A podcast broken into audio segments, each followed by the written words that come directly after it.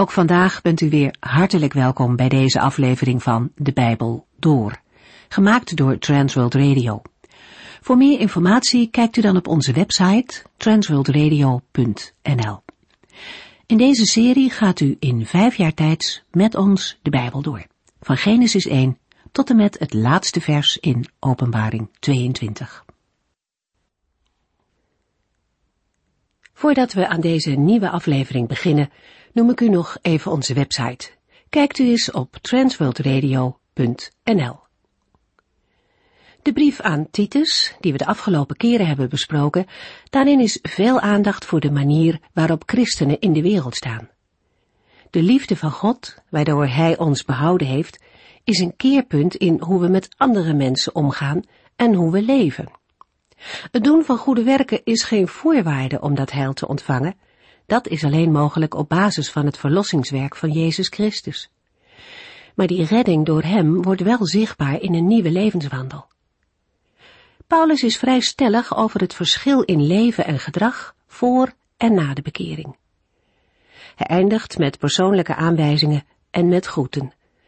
En daarin vraagt hij om Zenas en Apollos andere medewerkers zoveel mogelijk te helpen. Het is belangrijk in de gemeente om anderen te helpen waar dat nodig is. Met name ook degenen die erop uit zijn om het evangelie verder te brengen. Zij hebben ondersteuning en het meeleven van de thuisgemeente nodig. Vandaag lezen we de brief van Paulus aan Philemon. Daarin zien we hoe de apostel, die inmiddels op hoge leeftijd was gekomen, zelf met andere mensen omgaat. Centraal staat de vraag over Onesimus, een weggelopen slaaf van Philemon. Hij heeft Paulus ontmoet en is tot geloof gekomen. Paulus wil hem graag bij zich houden, maar dwingt dat niet af. Hij kiest voor een liefdevolle benadering. En daarover hoort u vandaag meer als we de brief aan Philemon gaan lezen. De brief van Paulus aan Philemon volgt na de pastorale brieven van de apostel Paulus. Hij wordt gerekend tot de gevangenschapbrieven. Er is een nauwe relatie tussen de brief aan Philemon en de brief aan de Efeziërs en aan de Colossenzen. De relatie komt uit in de namen van de naaste medewerkers van de apostel. De brief aan Philemon is een van de weinige brieven geweest die Paulus zelf heeft geschreven. De brief onderscheidt zich van de andere brieven van Paulus doordat hij gericht is aan een broeder in Christus en handelt over een zeer persoonlijke kwestie. In andere brieven is de apostel vaak bezig met het geven van onderwijs of het weerleggen van dwaalleer. Altijd is hij bezig met logica en argumenten om de eer van God en de ware leer van de gemeente van Christus in het licht te stellen en te verkondigen. In de brief aan Philemon zien we een andere kant van de apostel. In een ogenblik van ontspanning vindt er een vriendschappelijke gedachtenwisseling plaats, ongedwongen en zelfs met humor. Paulus schrijft een korte brief aan Philemon, zijn geliefde broeder en medewerker, ten behoeve van Onesimus, een weggelopen slaaf van Philemon, maar nu een broeder in Christus. Met veel tact en fijngevoeligheid vraagt Paulus aan Philemon om Onesimus weer terug te nemen en dat te doen met dezelfde vriendelijkheid waarmee hij Paulus zou ontvangen. Mocht Onesimus hem iets schuldig zijn, dan belooft Paulus dat te vergoeden. Philemon kennende heeft Paulus het volste vertrouwen dat broederliefde en vergevingsgezindheid de overhand zullen krijgen. Omdat in de aanhef van de brief duidelijk wordt aangegeven dat de brief is gericht aan Philemon, onze medewerker, heeft de brief de naam van Philemon gekregen. Net als de eerste en tweede brief aan Timotheus en de brief aan Titus is hij gericht tot één persoon. Maar anders dan de pastorale brieven is de brief ook gericht aan een gezin en een huisgemeente. Wanneer wij de achtergrond van deze brief reconstrueren, dan krijgen we de indruk dat een slaaf, Onesimus, zijn meester Philemon heeft beroofd of op een andere manier benadeeld en daarna is gevlucht. Hij is toen van Colosse naar Rome gereisd, waar hij relatief veilig was in de mensenmassa die de keizerlijke stad bevolkte. Op de een of andere manier is Onesimus toen met Paulus in aanraking gekomen. Het is mogelijk dat hij de apostels zelfs is komen opzoeken om hulp te vragen. Want Onesimus heeft Philemon ongetwijfeld over Paulus horen praten. Paulus had Onesimus tot Christus mogen leiden. En hoewel Onesimus voor Paulus een aanwinst was, wisten ze allebei dat het, nu Onesimus christen was geworden, zijn verantwoordelijkheid was om naar Philemon terug te keren. Die dag brak aan toen Paulus zijn brief aan de Colossense schreef. Tychicus was degene die de brief overbracht. Paulus besloot Onesimus met hem mee te laten gaan naar Colosse, in de wetenschap dat het met het oog op slavenjagers veiliger zou zijn om Onesimus niet alleen naar Colosse te laten reizen, maar samen met iemand anders. In het begin vertelde ik al dat de brief aan Philemon een van de vier gevangenisbrieven is. De brief is geschreven in het jaar 60 of 61 na Christus. En gedurende Paulus' eerste verblijf in Romeinse gevangenschap samen met die aan de Colossense verstuurd. De andere twee gevangenisbrieven zijn die aan de Efeziërs en de Filippenzen. In Filemon 1 vers 22 schrijft Paulus, Houd een kamer voor mij klaar, want ik hoop dat God uw gebeden zal verhoren, zodat ik binnenkort als vrijman naar u toe zal kunnen komen. Deze woorden laten zien dat Paulus erop vertrouwde dat hij snel zou worden vrijgelaten. Filemon was een inwoner van Colosse en een bekeerling van Paulus. Mogelijk ten gevolge van een ontmoeting met de apostel in Efeze tijdens zijn derde zendingsreis. Het huis van Filemon was groot genoeg om voor de christelijke gemeente in Colosse als plaats van samenkomst te dienen. Filemon was een gullegever en ondersteunde andere gelovigen en zijn zoon Archippus bekleedde kennelijk een leidende positie binnen de gemeente. Filemon had behalve Onesimus waarschijnlijk nog andere slaven. En hij was niet de enige onder de gelovigen van Colosse die slaven had. Daarom kon deze brief en de reactie van Filemon mogelijk ook een richtlijn zijn voor andere eigenaars die christen waren en waarvan slaven waren weggelopen. Volgens de Romeinse wet konden weggelopen slaven, zoals Onesimus, streng worden gestraft of veroordeeld tot een gewelddadige dood. In de brief aan Filemon wordt de vergeving die een gelovige in Christus vindt heel mooi beschreven door middel van analogie. Paulus vraagt op een bescheiden manier of Filemon zijn vroeger weggelopen slaaf, die tot geloof in Christus is gekomen, weer in genade aan wil nemen. Paulus bemiddelt voor Onesimus, terwijl hij ook de geestelijke vader van Filemon is. Paulus doet afstand van zijn rechten en wordt de plaatsvervanger van Onesimus door zijn schuld op zich te nemen. Onesimus wordt door Filemon in genade aangenomen en in een nieuwe relatie tot hem geplaatst. Paulus' bemiddelende rol ten aanzien van Filemon vormt een overeenkomst met het middelaarswerk van Christus ten aanzien van God de Vader. Onesimus werd door de wet veroordeeld, maar door genade gered. Luisteraar, zo is ook onze positie ten opzichte van God de Vader in de hemel. Wij zijn bij hem weggelopen, hebben hem van zijn eer beroofd, en nu wil Christus als de middelaar, door in onze plaats de schuld te dragen en te verzoenen, alles weer goed maken tussen ons mensen en de Heere God. Mag ik u vragen, is het goed tussen u en de Vader in de hemel?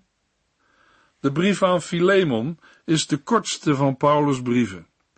De Griekse tekst ervan heeft maar 334 woorden en is een toonbeeld van fatsoen, beleefdheid en liefhebbende bezorgdheid voor de vergeving van iemand die anders een doodvonnis onder ogen zou moeten zien. Deze tactvolle en uiterst persoonlijke brief kan in drie onderdelen worden verdeeld. 1. een dankgebed voor Philemon in de versen 1 tot en met 7. 2. Een verzoek van Paulus aan Philemon voor Onesimus in de versen 8 tot en met 16. En 3. Een belofte van Paulus aan Philemon in de versen 17 tot en met 25. We gaan de brief aan Philemon nu samen lezen. Philemon 1 vers 1 tot en met 3. Van Paulus, die in de gevangenis zit omdat hij het goede nieuws van Jezus Christus heeft bekendgemaakt, en van onze broeder Timotheus, aan Philemon, onze medewerker. Wij schrijven niet alleen aan u persoonlijk, maar ook aan onze zuster Apphia, aan onze medestrijder Archippus en aan heel de gemeente die in uw huis samenkomt. Wij wensen u de genade en vrede van God onze Vader en van de Heer Jezus Christus toe. Paulus introduceert zichzelf aan het begin van deze brief niet als apostel, omdat hij bewust geen gebruik wil maken van zijn gezag. Hij wil Philemon iets vragen en hem geen opdracht of bevel geven. Paulus zit omwille van Christus gevangen. De gevangenschap waarvan sprake is, moet dezelfde zijn als die in de Colossensebrief, omdat beide brieven door Tychicus en Onesimus werden overgebracht. In de brief wordt Timotheus door Paulus aangeduid als onze broeder, hetgeen wijst op een nauwe verbondenheid tussen beiden. Hij is de mede-auteur van verscheidene brieven. Over Philemon wordt ons in andere brieven verder niets verteld. Maar kennelijk had ook hij een taak in de verkondiging van het evangelie. Philemon betekent letterlijk liefhebbend. Als Paulus schrijft, in de Griekse tekst, aan Philemon de geliefde, maakt hij een woordspeling op de naam Philemon. Bijbeluitleggers gaan er in het algemeen van uit dat Apphia de vrouw van Philemon was. Apphia was een zuster, zoals Timotheus een broeder is in het grote gezin van God de Vader. Archippus wordt wel gezien als de zoon van Philemon, maar we weten het niet zeker. Het is belangrijk te weten dat hij een verantwoordelijke taak had in de gemeente van Colosse, die in het huis van Philemon samenkwam. Door de brief mede aan deze huisgemeente te richten, fungeert hij als een introductie voor de vroegere slaaf Onesimus, die nu als nieuwe broeder terugkeert en deel zal gaan uitmaken van de huisgemeente bij Philemon in huis. In het Romeinse Rijk waren ongeveer 6 miljoen slaven, op een bevolking van ongeveer 120 miljoen. Een slaaf was bezit van zijn meester. Normaal gesproken werd hij slechter behandeld dan een vijand. Slaven werden vaak door hun meester met een zweep geslagen. Onesimus was slaaf bij Philemon, die in Colosse woonde. Philemon is waarschijnlijk in Efeze geweest toen Paulus er gedurende twee jaar dagelijks toespraken hield in de school van Tyrannus. De mensen kwamen uit de verre omgeving om naar hem te luisteren, en waarschijnlijk is Philemon een van degenen geweest die naar Paulus kwam luisteren en is toen tot geloof in Christus gekomen. We zagen al eerder dat Onesimus naar Rome was gevlucht en in Rome door de prediking van Paulus tot geloof in Christus was gekomen.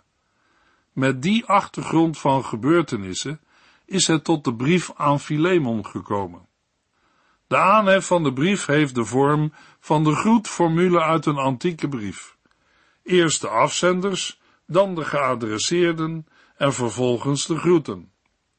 In plaats van het klassieke gegroet staat het woord genade voorop. De genade en vrede die Paulus zijn lezers toewenst, zijn niet de reddende genade en vrede met God die de gelovigen bij hun bekering hebben ontvangen. Het is hier genade en vrede voor het dagelijks leven als christen, die natuurlijk voortvloeien uit de bij de bekering verleende genade. Filemon 1 vers 4 tot en met 7. Als ik voor u bid, dank ik God telkens weer, want ik hoor dat u de Heer Jezus trouw bent en dat u uw medechristenen lief hebt. Ik bid ook dat het geloof dat u met ons deelt, u een beter begrip geeft van al het goede dat wij voor Christus kunnen doen. Uw liefde heeft mij veel troost en blijdschap gegeven, broeder. Uw vriendelijkheid heeft vele christenen goed gedaan. Paulus dankt God telkens weer voor zijn broeders en zusters. Hij maakt er een gewoonte van in al zijn brieven. Paulus zal van Onesimus of Epaphras gehoord hebben van de liefde en het geloof van Philemon. In andere brieven hebben we gelezen dat liefde tot de Heer Jezus broederliefde moet uitwerken en dat geloof in de Heer Jezus moet leiden tot trouw aan de medegelovigen. Paulus schrijft aan Philemon, ik hoor dat u de Heer Jezus trouw bent en dat u uw medechristenen lief hebt. Zoals gewoonlijk in de brieven van Paulus wordt de dankzegging gevolgd door een gebed. Uitgaande van het gemeenschappelijke geloof dat hij en Philemon delen, bidt Paulus dat dit geloof bij Philemon werkzaam zal worden en dat het zich zal uiten in goede werken. Toen Paulus hoorde van de liefde van Philemon, werd hij er blij van en gaf het hem troost in zijn gevangenschap. Bij liefde moeten wij denken aan daden van liefdebetoon. Voordat Paulus aan zijn eigenlijke verzoek begint, spreekt hij zijn verbondenheid met Philemon nog eens nadrukkelijk uit. Broeder, uw vriendelijkheid heeft vele christenen goed gedaan. Goed om even bij stil te staan en onszelf af te vragen, hoe is het met onze vriendelijkheid gesteld? Zou Paulus hetzelfde van ons zeggen? Filemon 1 vers 8 tot en met 14 Nu wil ik u een gunst vragen. Ik zou het namens Christus van u kunnen eisen, omdat het uw plicht is. Maar op grond van de liefde geef ik er de voorkeur aan het u dringend te vragen. Ik, Paulus, ben nu een oude man en zit hier in de gevangenis door mijn geloof in Jezus Christus. Ik vraag u om een gunst voor Onesimus, die tijdens mijn gevangenschap als een kind voor mij geworden is. Onesimus is u tot nu toe niet van veel nut geweest, maar vanaf nu zal hij u en mij goede diensten kunnen bewijzen. Ik stuur hem naar u terug. Ik wil dat u weet dat hij mij heel na aan het hart ligt. Ik wilde hem eerst bij me houden, terwijl ik hier gevangen zit, omdat ik het goede nieuws heb bekendgemaakt. Dan zou u door hem mij een grote dienst hebben bewezen. Maar ik wilde het niet zonder uw medeweten doen. U kunt alleen maar goed doen uit vrije wil en niet onder dwang. Met als achtergrond het vroegere liefdebetoon van Philemon en een beter begrip van al het goede dat Paulus hem toebidt, komt de apostel voorzichtig met zijn verzoek. Als apostel had Paulus gezag om Philemon iets te bevelen. Als broeder in Christus zou Paulus hem kunnen wijzen op zijn verantwoordelijkheid. Verder is natuurlijk het feit dat Paulus en Philemon beide broeders in Christus zijn, een voorwaarde voor een vrijmoedige oproep. Paulus maakt van zijn bevoegdheid geen gebruik omwille van de liefde. Paulus' leeftijd, mogelijk ten opzichte van Philemon, en zijn gevangenschap voor Christus zijn niet bedoeld om medelijden op te wekken, maar eerder om respect af te dwingen of zijn verzoek te motiveren. De inhoud van het verzoek dat Paulus aan Philemon doet, ter wille van Onesimus, vinden we in vers 12 en 17. Paulus vraagt Philemon om Onesimus op dezelfde manier te ontvangen als hemzelf. Menselijk gesproken was dat ongewoon, omdat weggelopen slaven bij hun terugkeer streng werden gestraft. Maar Paulus noemt Onesimus hier zijn kind. Hij ziet zichzelf als zijn geestelijke vader, omdat hij hem tot Christus heeft mogen leiden. Daarmee is bevestigd dat Onesimus is weggevlucht toen hij nog geen christen was en in Rome Paulus heeft ontmoet. Paulus speelt met de betekenis van de naam Onesimus. Onesimus betekent nuttig. Onesimus is als slaaf voor zijn meester niet erg nuttig geweest, maar sinds zijn bekering is hij volledig veranderd en ook bereid om te dienen. Het geloof in Jezus Christus bracht in het leven van Onesimus een ommekeer teweeg, ook in zijn praktisch handelen. Paulus heeft dat zelf als eerste ervaren. Hij heeft er lang over nagedacht om Onesimus bij zich te houden, om hem tot hulp te zijn. Het blijkt dat Paulus het normaal vond dat de gelovigen, en dus ook Philemon, hem materieel steunden. Enkel in bepaalde situatie deed Paulus afstand van dit recht om daarmee een speciaal doel te bereiken. Dat Onesimus Paulus zou kunnen dienen, duidt erop dat het regime in de gevangenis niet zo streng was. Paulus kon bezoek ontvangen en Onesimus kon voor de apostel allerlei hand- en spandiensten verrichten. Paulus eerbiedigt het eigendomsrecht van Philemon op Onesimus. Ook al had Paulus het recht van Gods wegen om Philemon te bevelen om Onesimus vrij te laten. Hij had niet het recht om zonder de instemming van Philemon zich Onesimus toe te eigenen of bij zich te houden.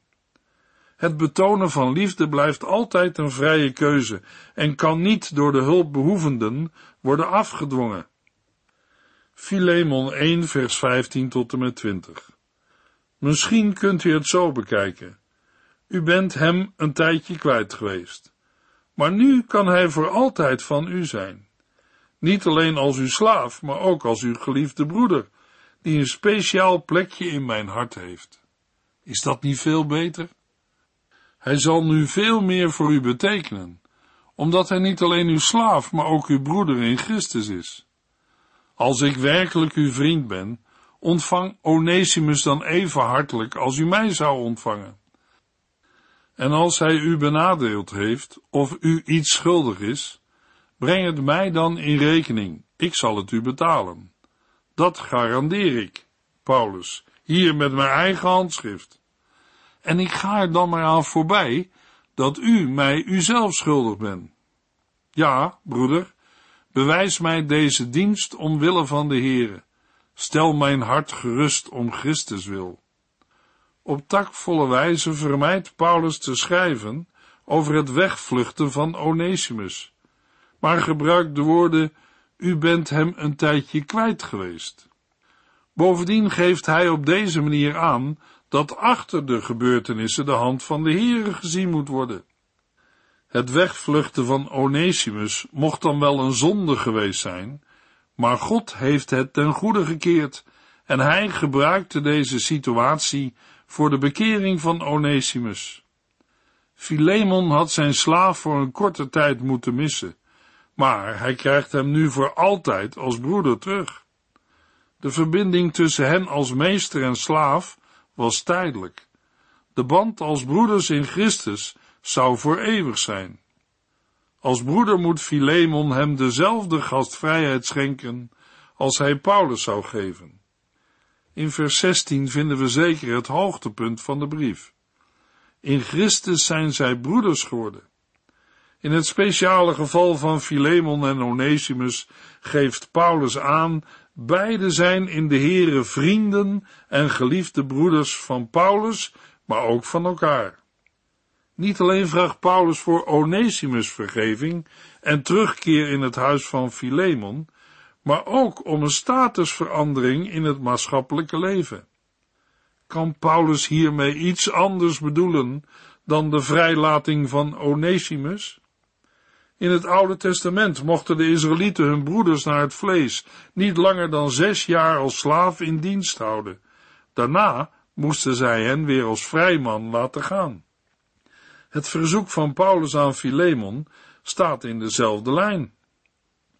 In vers 19 neemt Paulus de laatste hinderpaal voor de aanvaarding van Onesimus weg, door zelf de schade te willen betalen die Onesimus aan Philemon schuldig is.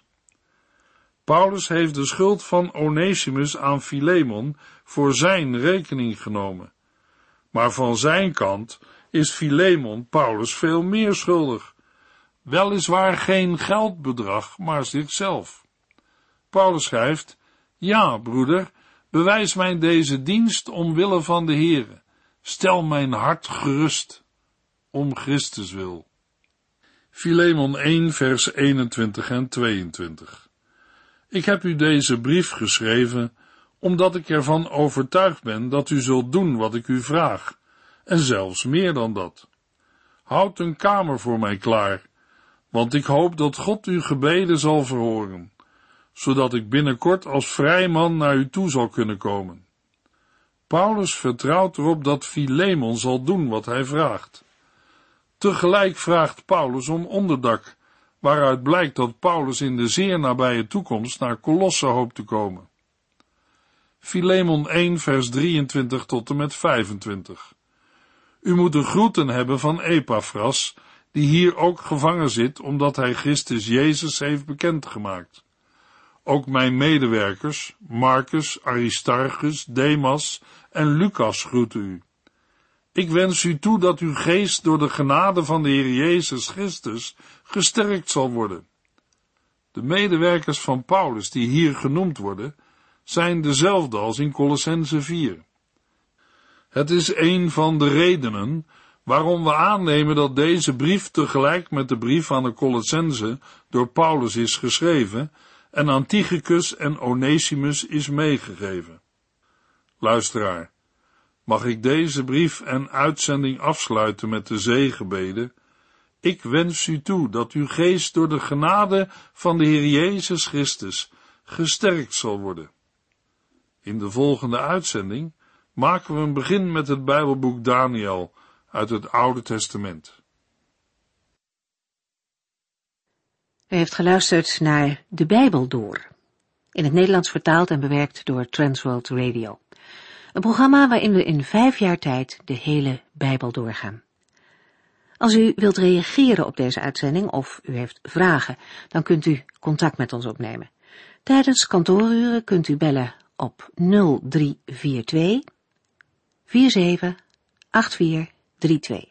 0342 47 8432. Ook kunt u een e-mail sturen naar de Bijbel at transworldradio.nl en natuurlijk kunt u ook via de post ons bereiken. TWR, postbus 371, postcode 3770, AJ in Barneveld. Dit programma werd gepresenteerd door Cor Weda en Ike André. Techniek was in handen van Odin van Voerkom. En wij allemaal bedanken u voor het luisteren. Graag tot de volgende keer.